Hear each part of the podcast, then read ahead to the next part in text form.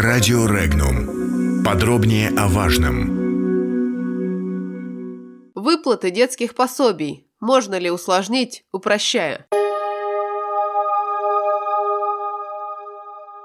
В России с 12 мая изменились правила получения пособий на детей. Отныне территориальная привязка подачи заявления на получение пособий при рождении первого и второго ребенка отменяется. Заявление на получение пособий можно подать в любом городе, а не только в том, где родители постоянно зарегистрированы. Напомним, что ранее пособия выдавались только по месту постоянной регистрации. Теперь также не нужна и временная регистрация при подаче заявления. Старший аналитик информационно-аналитического центра Альпари Анна Бадрова Бодрова заявила, что российское законодательство, касающееся родителей и детей, становится все проще по отношению к получателям услуг и преференций. И это правильная и очевидная мера. Мобильность населения, которая увеличивается последние годы, вынуждает законодателей менять позицию и следовать за населением. Это очень хорошо и грамотно с точки зрения оптимизации социальной политики. Люди едут за лучшими условиями труда и более комфортной жизнью, и положенные государством выплаты должны следовать за ними. Цитата. pape. Следующим шагом, по идее, должна стать оптимизация расчетов норм выплат. Сейчас в основном это зависит от платежеспособности и финансового здоровья регионов. Как известно, в подавляющем большинстве случаев субъекты федерации финансово чувствуют себя не очень, поэтому подходят к процессу формирования выплат очень осторожно, высказала свою точку зрения Бодрова. С тем, что изменения в правилах выплаты детских пособий в России – мера абсолютно верная, согласен и аналитик группы компаний «Финам» Алексей Коренев. Особенно это своевременно на фоне демократических проблем, с которыми столкнулась Россия. Цитата. «Старая система, помимо совершенно очевидного нарушения прав получения детьми государственной поддержки из-за требований оформления строго по месту прописки, грешила и иными недоработками», отметил эксперт. Стоит отметить такой немаловажный момент. Молодые семьи с рождением ребенка и без того загружены заботами сверх всякого предела. Помимо ухода за детьми надо успевать и зарабатывать, и вести домашнее хозяйство,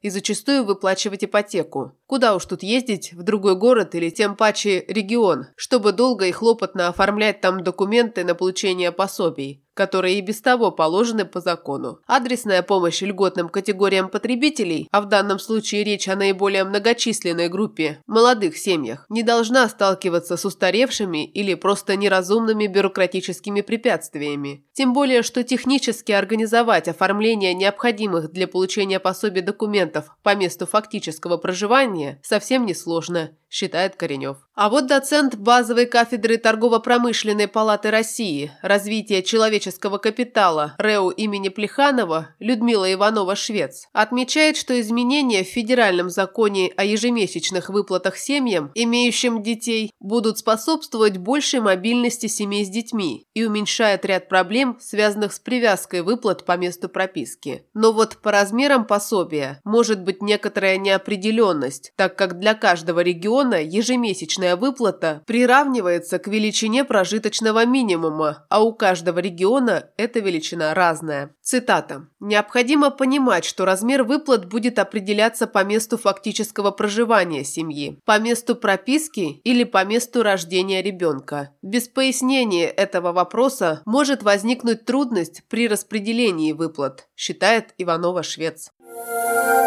Подробности читайте на сайте Regnum.ru.